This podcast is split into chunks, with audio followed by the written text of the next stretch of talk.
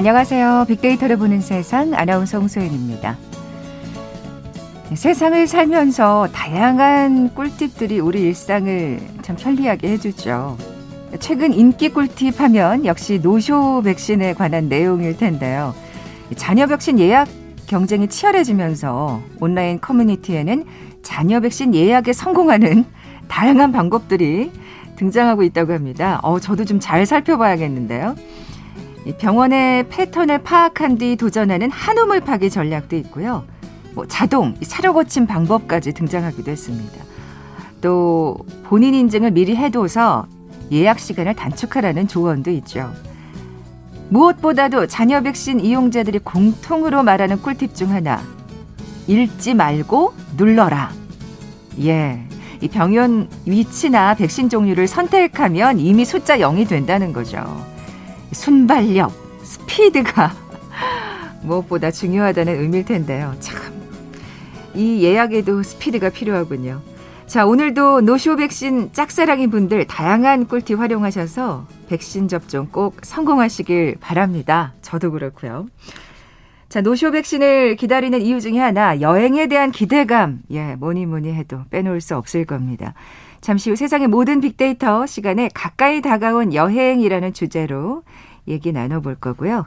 앞서 통통 튀는 통계 빅데이터와 통하다 시간엔 실제 친환경과는 거리가 있지만 마치 친환경인 것처럼 홍보하는 마케팅 수법.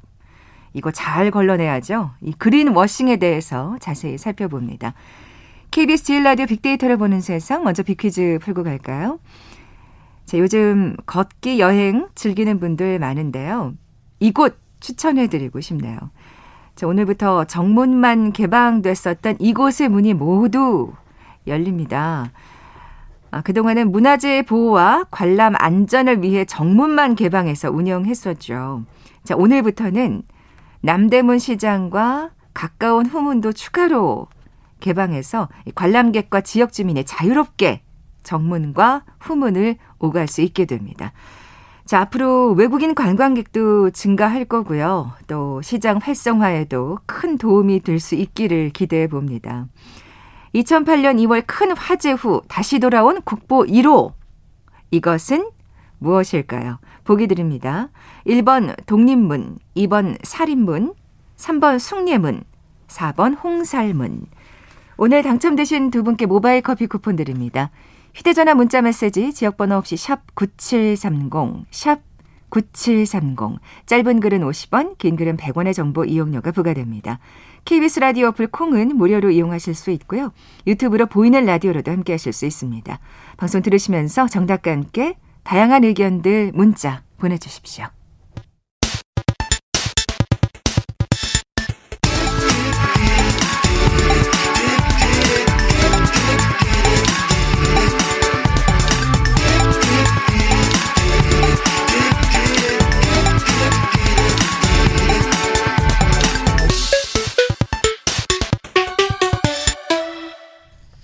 데이터와 차트로 세상을 보는 시간이죠. 통통 튀는 통계 빅데이터와 통하다. 디지털 데이터 전문가 김원식 박사 나와 계세요. 안녕하세요. 네, 안녕하십니까. 자, 오늘 greenwashing에 관한 얘기 나눠볼 텐데 먼저 그 의미부터 짚어볼까요? 네, 또 영어 단어가 나왔는데요. 그래서 녹색이라는 green에다가 이제 세탁을 뜻하는 washing을 이제 합친 단어입니다. 그래서 되게 돈 세탁하면 부정적인 의미잖아요. 음. 그래서 그린워싱도 어, 그린은 예, 좋은 뜻이지만 이 어, 녹색으로 뭔가 이제 세탁을 한다는 느낌을 이제 아, 주는 건데 예, 그래서 예, 예. 위장된 환경주의 그러니까 음.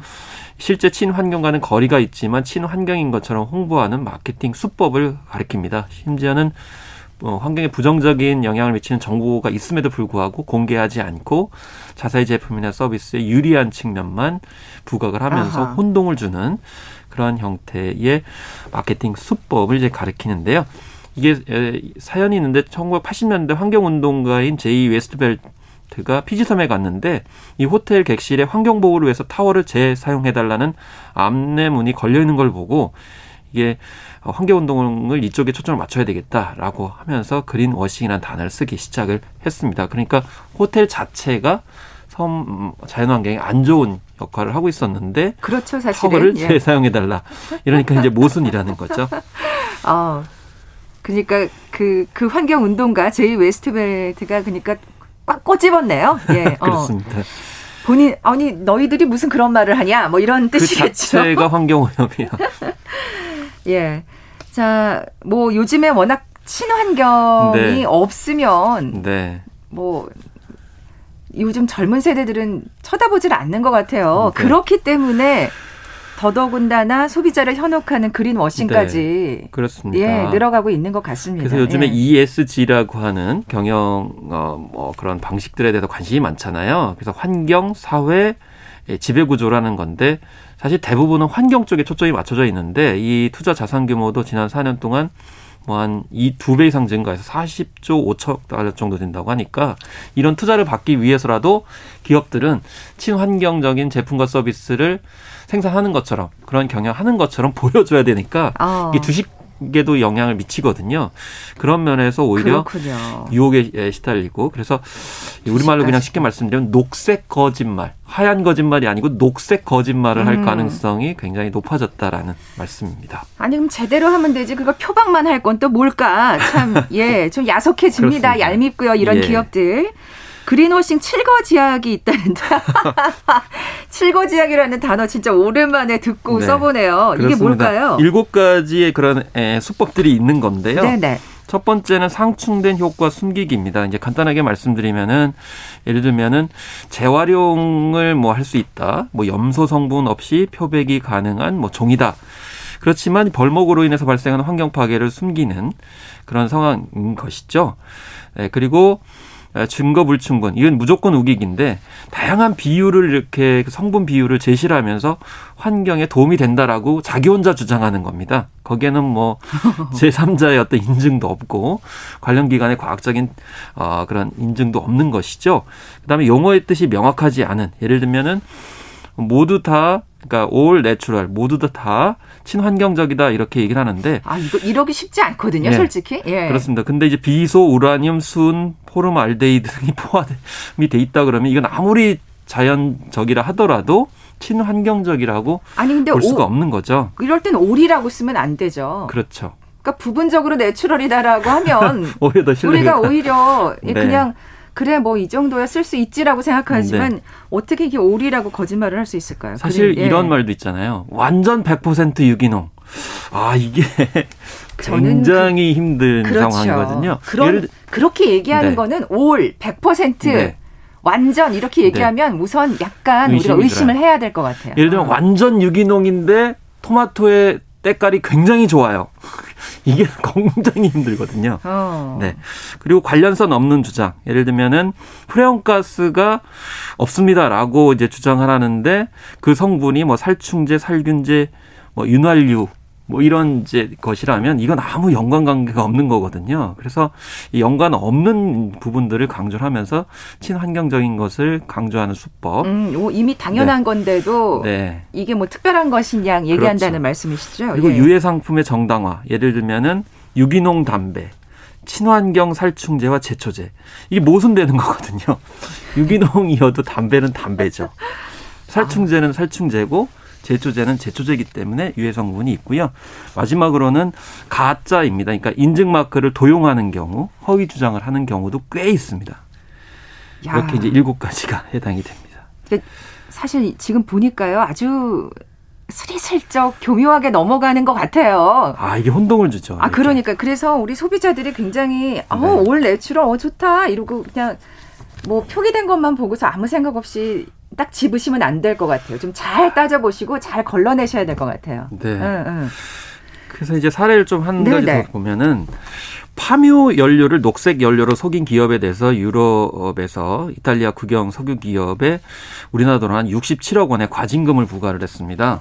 우리가 흔히 생각을 하면은 팜유라고 하면 자연을 떠올리잖아요. 그러니까요. 뭔가 녹색... 식물성 막 이런 생각이 그렇죠. 들죠. 예. 자연에서 얻은 그러니까 석유가 아닌 그런 화학적인 어떤 과정이 없으니까 노, 어, 오염이 안 될 것이다라고 하는데 실제로는 예, 이 팜유 연료는 예, 마찬가지로 오염의 정도가 심합니다. 탄소를 배출을 하기 때문에 결과적으로 녹색 연료라고 부를 수가 없는데 이걸 녹색 연료인 것처럼 홍보를 했다는 것이고요. 아. 실제로 뭐 유럽 연합에서도 산림 벌채를 어쨌든 해야 파묘 연료가 나오잖아요.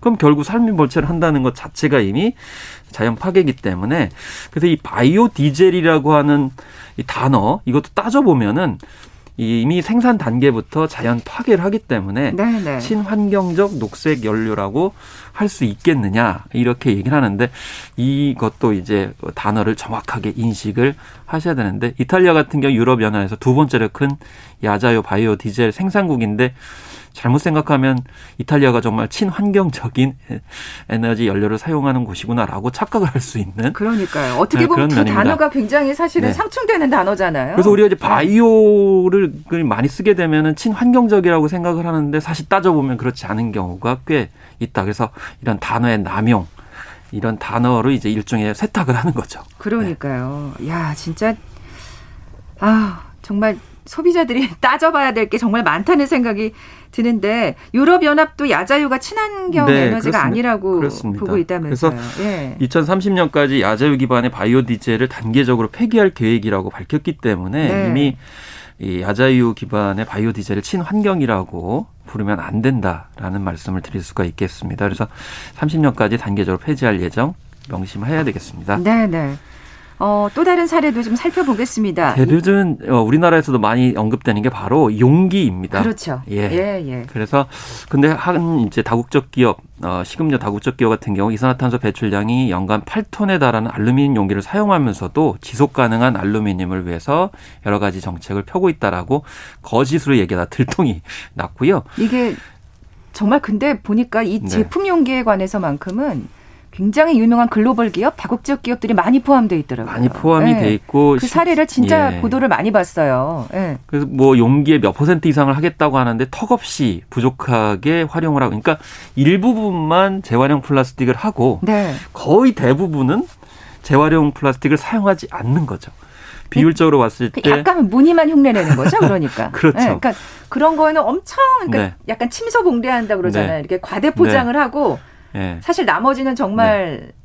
너무나 못된 네. 짓을 하고 있는. 그러니까 예. 안 하는 건 아니에요. 하긴 하는데 비율이 굉장히 적고. 네. 그래서 홍보를 아, 하는 거죠. 그리고 네. 우리나라에서도 이제 어떤 사례가 문제가 됐냐면 종이로 된 용기다 이렇게 얘기를 해서 화제가 됐었는데 이 겉면만 종이였던 거죠.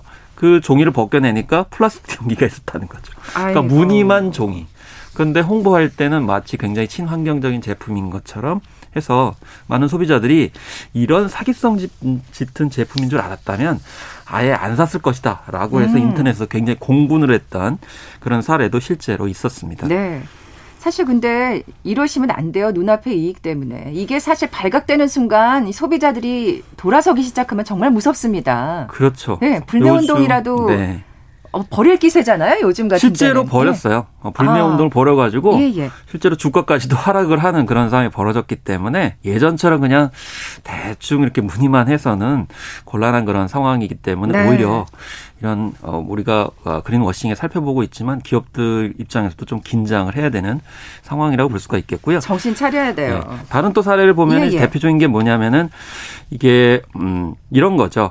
뭐 재활용된 그러니까 해양 플라스틱을 재활용을 했다라고 하면서 무독성 그런 용기다라고 설명을 했는데 근거 자료가 없는데도 불구하고 이런 홍보를 하면서 수익금은 뭐 지역사회 개발에 사용될 예정이라고 밝힌 거죠. 그러니까 지역사회 개발에 일정 정도의 수익금을 낸다라고 하면서 친환경을 강조를 했는데 이 용기도 사실은 전혀 근거가 없는 그런 상황이었기 때문에 어. 이거는 이제 아까 맨 7거 지약 중에 마지막에 해당되는 가짜죠.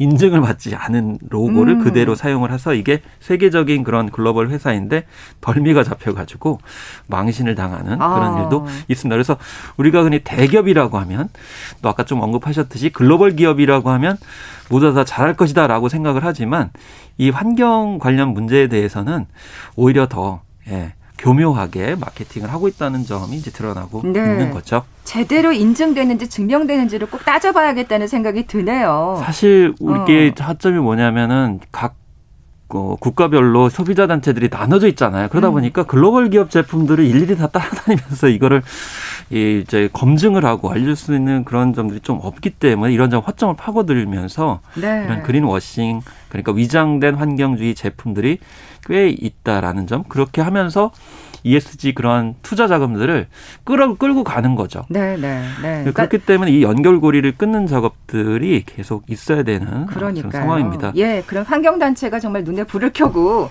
이런 사례를 찾아봐야 될 것 같고요. 네. 어떻게 보면 이렇게 정말 국가마다 좀 우후죽순 따로 그렇죠. 있는 어떤 국제 규격의 기준 같은 거 그런 게 좀 필요하지 않을까 하는 생각도 드는데 네. 이번에는 그 미국 기업 얘기를 해보겠습니다. 달걀이네요. 네, 이런 네. 경우도 좀 아까 유기농 연결이 되는데 네. 동물복지 친환경 계란으로 유명한 미국 기업 같은 경우에는 굉장히 그 친환경적으로 계란을 생산한다고 얘기를 했어요. 근데 하긴 합니다. 뭘 하냐? 닭에게 사료가 아닌 풀을 먹인다는 거는 어, 좀 독보적이죠. 근데 결국엔 공장형 양계장에서 그냥 생산을 하는 거죠. 아, 풀 먹이지만 어쨌든 네. 그 정말 빽빽한 우리는 네. 똑같다는 말씀이시죠? 똑같다는 것도 어. 알을 낳지 않은 수탉은 도살하고 또 좁은 양계장에서 닭들이 서로 쪼지 못하도록 부리를 아예 깎아냈어요. 이게 뭐냐면 동물 복지 차원에서도 굉장히 문제가 될 수 있는 그런 측면이거든요. 그러니까 아니 풀만 먹인다고 이게 친환경인가요? 그런 그런 주거 환경을 만들어 놓고. 예. 그러니까 일 부분만 이제 강조를 하게 되고, 어, 야 풀을 먹인다고? 그럼 굉장히 친환경적 유기농적이네라고 생각할 수 있지만 사실은 스트레스를 굉장히 많이 받고 있기 때문에 과연 그 달걀이 음. 맛이 있을까요? 영양이 있을까요? 이렇게 이제 질문을 던질 수가 있겠죠. 야, 정말 다양한 사례가 있네요. 아까 근데 계속 그런 얘기를 하셨잖아요. 이게 사실은 이 투자와 주식과 네. 연결되기 때문에 이렇게들 네. 사실 기업들이 말하자면 사기, 네. 기만을 하고 있다고 하셨는데. 네, 그래서 이제 예를 들면 이렇습니다. 이코노미스트가 보도한 건데 그린 워싱으로 어 이제 위장을 하는 펀드들이 있다. 이게 뭐냐면은 어, 친환경적인 ESG 펀드인데 알고 봤더니 20개 중 6곳은 미국 최대 정유회사에 투자를 하는 거죠. 또 아랍의 정유회사에 투자를 하고 심지어는 중국의 석탄 채굴 회사에 또 투자를 하고 아, 그럼 이게 ESG라는 그 단어가 정말 무색해지는 건데요. 그렇죠. 그 아. 구체적으로까지 따지고 들어가지는 않는 걸 교묘하게 협정으로 이용을 하는 거죠. 그래서 이런 사례가 굉장히 많을 것 같고요. 또 국내 기업들도 녹색 채권이라고 해서 105달러 5억 달러 정도, 11조 원 정도 아시아에서 중국에서 이, 이어서 두 번째로 규모가 큰데 블룸버그가 이거 비판했어요. 이 한국 기업들은 대부분 탄소 배출을 많이 하는 굴뚝 산업에 속한다. 그러니까 굴뚝 산업에 녹색 채권을 발행해서 아, 투자를 하는 그런 상황이 너무나 때문에. 모순적이네요. 네. 그래서 어. 물론 뭐 일부 부분에 있어서는 이제 노력하는 모습들 그 자체를 부정하는 것은 아닌데 네네. 그 네. 일부 분을 마치 다 이렇게 감싸서 위장하는 건 좀 바람직해 보이지는 않습니다. 네, 네. 근데 어떻게 생각하면은 아까 그 우리가 국제적인 기준도 얘기했습니다만 그게 결국엔 문제가 되는 것 같아요. 네, 네. 일단은 기준이 사실은 앞서서 앞서서 칠거지약 말씀드렸지만 굉장히 개별 사례를 들어가야 되면 이게 하나의 기준으로 만, 그, 규정할 수 없는 굉장히 다양한 사례들이 있다는 거죠. 음. 그렇기 때문에 이 녹색 분류 체계 이걸 이제 텍소놈이라고 하는데 이걸 빨리 이제 우리도 정해야 되거든요. 그런데 그 개별 상품과 서비스에 대해서 구체적으로 규정하고 있지 않기 때문에 빈틈들이 많이 있다고 볼 수가 있겠고 특히 대부분 나라에서는 어, 위원회에서 가이드란을 마련하고 있어요. 뭐 미국, 캐나다, 호주, 일본 그래서 환경 가이드란을 마련하고 있는데 이게 네. 단점이 뭐냐면 위원회는 권고만 할 수 있는 거지 아, 강제력이 없어요. 강제 사항이 아니군요. 예. 그리고 어. 우리나라도 뭐 표시 광고에 공정화에 관한 법률이라든지 환경기술 및 환경산업 지원법 같은 경우가 있는데 이것도 이제 환경성에 대한 부당 표시 및 광고를 한 경우에만 한정돼 있고 또 내용도 벌금이 예를 들면 2천만 원 이하 벌금밖에 안 되기 때문에 이 2천만 원 가지고 과연 기업들의 행태들을 규제한다는 게 과연 음, 현실적이냐 음. 이런 문제들이 이제 있다라는 것. 그래서 네. 좀 지속적인 관리 혹은 통제도 필요하지만 법률적인 측면에서의 예, 매만짐도 여전히 필요하다고 볼 수가 있겠습니다. 네. 그리고 이제 일단 중요한 거는 소비자들이라고 말씀을 하셨잖아요. 무엇보다도 그런 네. 것 같아요. 사실은 뭐 지금 말씀하신 대로 법 제정비도 필요할 거고 어떤 국제적으로 공통적인 어떤 기준도 필요할 것 같은데 이 네. 소비자들이 가장 무서워야 네. 이 기업들이 이런 꼼수를 안 부리겠죠. 네, 그렇습니다. 네. 일단 이 참조하셔야 될 정보가 있는데요. 한국 환경산업기술원에 들어가시면 녹색 제품 정보 시스템이 있습니다. 이 해당 사이트에 QR 코드를 통해서 간단히 제품을 검색하면은 제품에 대한 정보를 아. 얻으실 수가 있기 때문에 여기 이용하시면 좋겠고요. 그렇지만 여기에 이제 등록돼 있다 하더라도 아마 음. 그린 워싱 제품일 가능성이 또 아. 여전히 있기 때문에 예, 예. 항상 이제 경각심을 가셔야 될 것 같고요. 어쨌든 이 학자들은 에코 지능의 시대다 이런 얘기들을 많이 합니다. 그래서 지구 환경에 미칠 영향을 파악할 수 있는 현명한 통찰력을 가지고 있는 에코 지능이 21세기에는 굉장히 더 중요하고 이게 소비자 개인뿐만 아니고 산업이나 기업에게도 이 도움이 되는 에코 지능에 주목해야 된다라는 점도 눈여겨볼 필요가 있겠습니다. 네, 네. 뭐 소비자들이 우선 무엇보다도 자각을 해야 할 것 같고요. 그래야 이제 이 그린워싱을 하는 기업들도 무서워서 네. 더 이상 그런 짓을 못하지 않을까 하는 생각도 그렇습니다. 들어요. 앞서서 네. 말씀드린 것처럼 결국에는 단기적으로는 이제 이익을 보존하기 그렇죠. 위해서 그린워싱 네. 하지만 장기적으로는 실제 연구 논문을 보면 그린워싱이 기업의 재무 건전성에 부정적인 영향을 미친다는 것이 객관적으로 증명이 되고 있는 그런 상황이기 때문에 예, 예. 이런 점을 기업들도 반드시 고려를 해야 될 것으로 보입니다. 네, 지금까지 통통 튀는 통계 빅데이터와 통하다 디지털 데이터 전문가 김원식 박사와 함께했습니다. 고맙습니다. 네, 감사합니다. 잠시 정보센터 헤드라인 뉴스 듣고 돌아올게요. 더불어민주당 대권 주자인 이낙연 전 대표와 정세균 전 국무총리, 이광재 의원이 오늘 공동 정책 토론회를 열고 정책 연대에 시동을 걸었습니다. 이에 경선 결선에서의 단일화도 염두에 둔 행보 아니냐는 해석이 나오고 있습니다. 야권의 대권 잠룡으로 부상한 최재형 감사원장이 결단을 앞두고 장고에 들어갔습니다. 최 원장의 중마고인 강명훈 변호사는 지금은 혼자서 깊이 고민하고 생각을 정리할 시간이 필요하다고 생각해 일부러 연락하지 않고 있다며 스스로의 결단만이 남았다고 말했습니다. 성추행 피해 공군 부사관 사망 사건과 관련해 여성가족부가 현장 점검을 벌인 결과 관련 규정과 지침이 제대로 작동하지 않았고 사후 조치도 미흡했던 것으로 드러났습니다. 최근 해외 주재는 북한 외교관 상당수가 주재국의 조치로 백신을 맞으면서 외교 활동에 나서고 있어 주목되고 있습니다. 이에 따라 북한이 중국과 러시아를 중심으로 봉쇄를 점진적으로 풀고 서서히 대면 외교에 나설 것이라는 관측이 나오고 있습니다. 자동차 구매 시 최대 143만 원의 세금 혜택을 받을 수 있는 승용차 개별 소비세 30% 인하 정책이 연말까지 연장됩니다. 기획재정부는 오늘 국무회의에서 이런 내용을 담은 개별 소비세법 시행령 개정안을 의결했다고 밝혔습니다. 그룹 방탄소년단이 일본에서는 베스트 앨범 BTS 더 베스트가 일본의 올해 최다 판매량인 78만 2천 장의 기록을 세우며 오리콘 주간 차트 정상에 올랐습니다. 지금까지 정보센터 뉴스 정원나였습니다.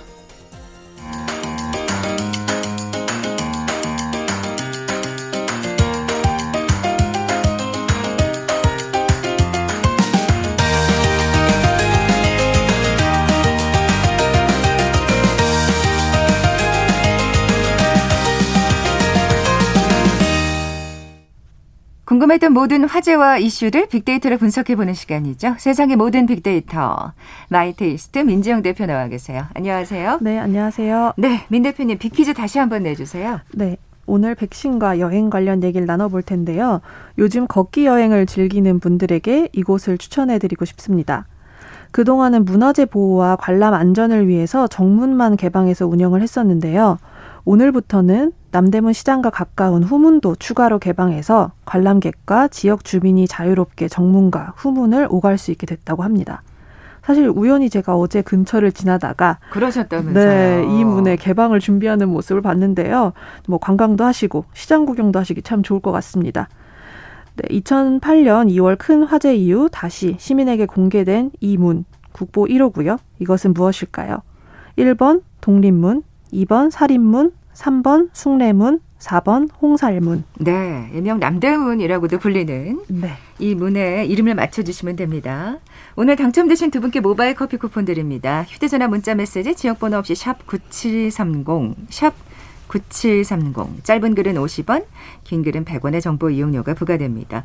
콩은 무료로 이용하실 수 있고요. 유튜브로 보이는 라디오로도 함께 하실 수 있습니다. 방송 들으시면서 정답과 함께 다양한 의견들 문자 보내주십시오. 어, 우리 민 대표님처럼 우리 6503님도 이, 이 근처를 자주 다니시나 봐요. 예. 남대문 시장이랑 광장시장에 구경 가곤 했었는데 외국인이 없으니까 설렁하더라고요. 네. 빨리 자유로운 환경이 돼서 북적이는 곳이 되길 바랍니다. 하시면서 정답 보내주셨습니다. 어, 뭐, 이 걷는 얘기 잠시 말씀드렸는데 진짜 코로나 때문에 그 체육관에서 이제 운동 못 하시는 분들, 이제 밖에 이제 야외로 편히 걷기 여행하시는 분들 참 많은데 이 진짜 백신 좀 맞으면 여행 좀 갈까 이런 기대감이 진짜 커지고 있잖아요. 아, 그렇죠. 예. 그 6월 20일 기준으로 드디어 백신 1차 접종자 수가 1,500만을 넘어서면서 전체 국민의 29%가 1차 백신 접종을 완료했다고 하거든요.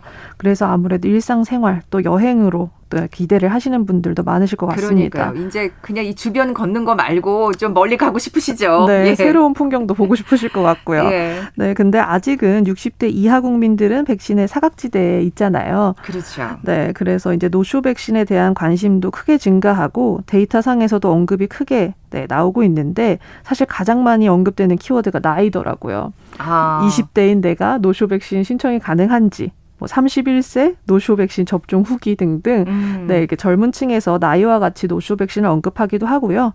뭐 신청 방법뿐만 아니라 네, 실패담까지 공유를 하면서 네, 노쇼 백신과 관련된 그런 신청 아. 후기들 네, 공유하고 있었습니다. 아유, 뭐 이거 방탄소년단 콘서트 티켓팅 방불케 해요, 진짜. 네. 정말 클릭하면 그냥 빵이더라고요. 그러니까 1초보다 더 빨리 끝난다고 하더라고요. 네. 근데 또 이들에게는 그 혜택 중에서 백신 여권을 가지고 격리 없이 여행이 가능하다라는 기대가 또 크게 다가오는 것 같은데요. 그래서 노쇼 백신의 연관어에는 항상 해외 여행이 또 자리 잡고 있더라고요. 네. 정말 이 백신 여권이 가능한 걸지 사실 궁금해져요. 네. 예. 사실은 뭐 백신 여권이라고 하면 2020년 말부터 그 백신 접종이 시작된 일부 국가에서 이 접종을 증명하는 신분증을 출입국에 활용한다. 라고 하면서 나온 개념인데요. 사실 뭐 상황이 많이 변하고는 있지만 올해 6월에 유럽연합에서는 유럽 내 국가에 한해서 백신 여권을 도입한다라는 발표를 하기도 했고요. 뭐 관광업을 다시 부흥시키고자 여러 국가에서도 네. 백신 여권을 도입하겠다라고 말하고는 있습니다. 그래서 요즘에는 이제 주요 항공사들이 그런 백신 접종 여부가 담긴 QR 코드를 뭐 앱에 저장하는 방식으로 개발을 하고 있는데요. 사실 데이터상에서 이렇게 백신 여권에 대한 언급을 보면 오히려 개인정보 보호에 대한 불안감이라든지 아니면 백신 접종률이 낮은 국가에 대한 차별 문제 등이 언급이 되고 있었어요. 어. 네, 사실은 뭐 노쇼 백신을 맞는 이유였던 해외 여행이 백신 여권에서는 아직 중요한 네, 지 않아 보입니다. 네, 백신 여권이 담고 있는 개인의 그 건강이나 의료 정보가 더 중요한 키워드이기 때문에 아, 네, 여행은 조금 네, 기다려 봐야 되지 않을까라는 의견들도 있고요. 하나 좀 재밌는 글을 가져갔는데 사실 현재 프랑스나 아이슬란드와 같은 나라는 뭐 백신 접종을 완료해서 2주가 지났으면 격리 없이 자유여행이 지금도 가능하다고 하더라고요. 아, 예. 네, 그래서 시뮬레이션을 해봤는데 직항편이 없기 때문에 경유국에서 또 격리가 필요할 수도 있다. 네, 아, 이런 것도 있고요. 그렇군요. 네, 이런 예. 것들을 모두 알아보고 떠난다고 했을 때 6주의 여행 기간이 필요하다. 또 가족들을 포함한 주변들의 시선 감당할 수 있겠느냐 이런 아, 글들이 있더라고요. 아직은 현실적으로 어렵다. 네, 예. 그렇습니다. 그런 네. 얘기네요.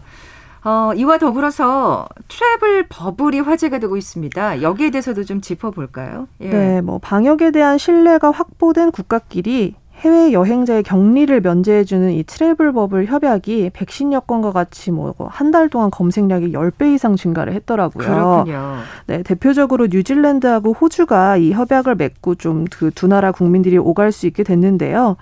현재 한국은 괌이나 대만, 뭐 사이판, 싱가폴 등의 국가와 협의를 좀 진행 중이라고 합니다.